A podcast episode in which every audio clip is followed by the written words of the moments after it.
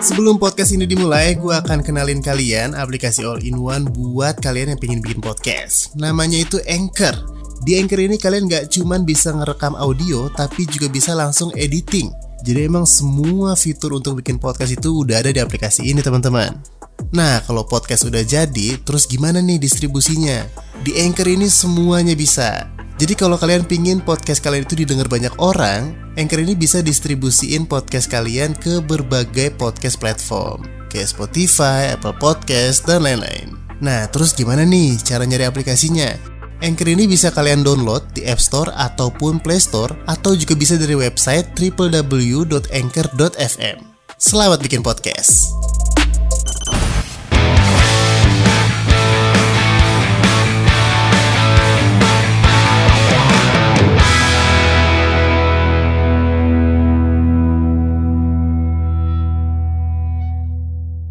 Selamat datang kembali di Sepak Terjang teman-teman. Jadi untuk episode kali ini gue akan kasih kalian sebuah konten Sebuah info yang menceritakan tentang musisi-musisi yang dikenal sebagai pencinta sepak bola. Jadi ini musisi ini gak sembarangan musisi.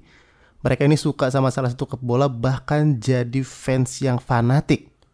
Nah, jadi emang musik dan sepak bola ini adalah dua poros yang kalau kita lihat itu jauh, tapi selalu beririsan, teman-teman karena keduanya ini berperan penting dalam membentuk budaya populer bagi seluruh masyarakat di seluruh penjuru dunia. Jadi kalau musik ini lebih dikenal sebagai bentuk ekspresi dan preferensi pribadi masing-masing orang, nah sepak bola ini sedikit berbeda nih. Sepak bola itu umumnya dilekatkan pada sebuah identitas, tempat, lingkungan di mana lo tumbuh dan dibesarkan. Jadi fanatisme seseorang terhadap klub ini biasanya susah buat diganggu gugat dan gak jarang juga yang menimbulkan perdebatan. Jadi di sosok pertama ini gue punya Mick Jagger. Nah, jadi Mick Jagger ini adalah seorang gunner atau fansnya Arsenal.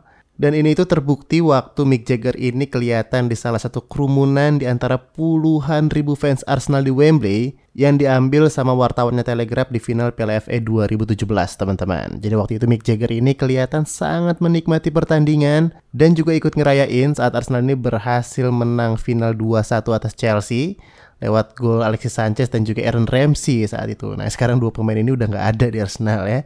Tapi tampaknya Mick Jagger ini harus dibuat ekstra sabar karena performa Arsenal yang sampai saat ini belum menunjukkan tajinya di Premier League. Dari Mick Jagger ada Alex Turner. Nah dia ini adalah fans dari Sheffield Wednesday. Kalau kalian yang nggak tahu, jadi pentolan Arctic Monkeys ini adalah putra asli dari Sheffield. Nah itulah kenapa dia suka sama Sheffield Wednesday. Jadi dia ini lahir dan dibesarkan di High Green, pinggiran Sheffield. Nah, jadi masyarakat di kota Sheffield sendiri ini emang dikenal sangat fanatik, teman-teman. Dalam hal mendukung klub kebanggaan mereka, Sheffield Wednesday dan juga Sheffield United. Di Sheffield sendiri ada dua tim, Sheffield Wednesday sama Sheffield United, yang merupakan rival sengit di kasta menengah ke bawah Liga Inggris. Alex juga mengakuin kalau darah dan jiwa raganya ini adalah biru atau warna kebanggaan Sheffield Wednesday dan juga para personel Arctic Monkeys juga adalah pendukung setia Wednesday. Merchandise lambang burung hantu klub sangat gampang kamu temuin di perlengkapan band mereka. Dan diketahui juga kalau mereka ini si Arctic Monkeys ini pernah memberikan penghormatan kepada mantan pemain Sheffield Wednesday yaitu Chris Weddle saat manggung di Newcastle. Dan di urutan ketiga ini ada Adele Kalian pasti tahu Adele ini mulai terkenal di tahun 2008 dengan album debutnya 19 atau 19 sesuai dengan usianya saat itu teman-teman. Jadi sejak itu dia menambahkan 21 dan 25 ke diskografinya dan semuanya itu merupakan album yang sangat sukses dan memikat publik. Jadi kalau Adele ini memilih untuk merilis album dengan nama tim sepak bola yang dia dukung, album itu pasti berjudul Tottenham Hotspur. Karena dia itu lahir dan besar di Tottenham dan merupakan pendukung Spurs yang sangat terkenal. Dan hampir sama kayak Mick Jagger, Adele ini harus lebih sabar-sabar lagi mendukung tim kebanggaannya ini dari kota London. Karena walaupun ada duet yang mematikan, ada Son Heung-min, ada Harry Kane, tapi prestasinya Spurs ini sejauh ini masih sosok aja nih teman-teman. Masih dari Inggris, di nomor 4 ini ada dua bersaudara, Liam dan Noel Gallagher, yang bukan rahasia lagi kalau kakak beradik yang ini tuh sering banget bikin ulah dan mereka ini adalah supporter dari Manchester City. Dan ini juga nggak jarang juga ya kalau kita lihat mereka berdua ini sering banget kepergok pakai pakaian bernuansa biru langit khasnya City.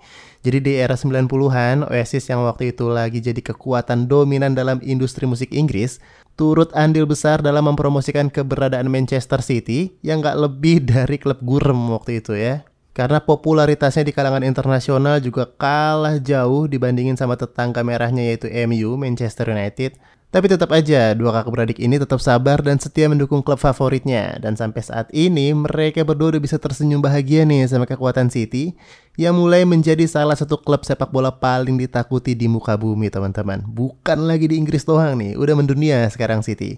Sebelum lanjut, gue bakal kenalin aplikasi all-in-one buat kalian yang mau bikin podcast. Namanya itu Anchor. Jadi di Anchor ini kalian gak cuma bisa ngerekam audio, tapi juga bisa langsung editing audio kalian di sini. Nah, terus kalau podcastnya udah jadi, gimana nih distribusiinnya?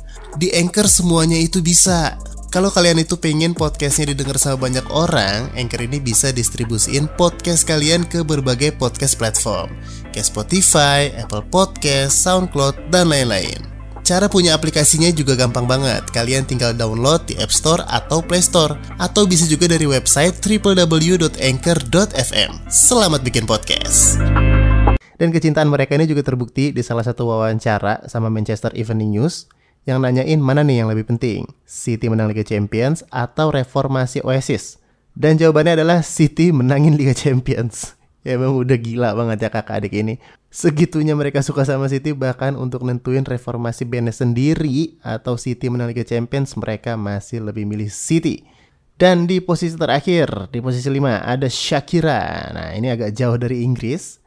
Jadi nama yang satu ini juga kalian gak usah heran lagi karena penyanyi dari original soundtrack World Cup 2010 Waka Waka di Stanford Afrika ini emang dikenal telah menikah dengan back andalan Barcelona Gerard Pique yang waktu itu lagi bela Spanyol di Piala Dunia dan akhirnya jadi juara teman-teman. Nah sebagai seorang yang berkeluarga negaraan Kolombia mendukung Madrid itu sebenarnya adalah hal yang umum. Tapi wujud cinta Shakira kepada Pique yang juga setia terhadap Barcelona bikin diva keturunan Timur Tengah ini memalingkan pandangannya dari klub ibu kota Spanyol.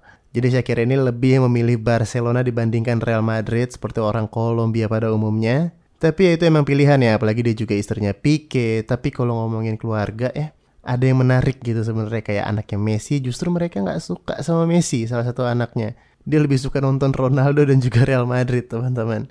Nah untuk di Indonesia juga ada beberapa musisi yang udah kita kenal banget kayak Iqmal Tobing, Rian The Massive, dan banyak musisi-musisi lainnya yang udah ngungkapin dukungan mereka kepada tim-tim yang ada di tanah air teman-teman.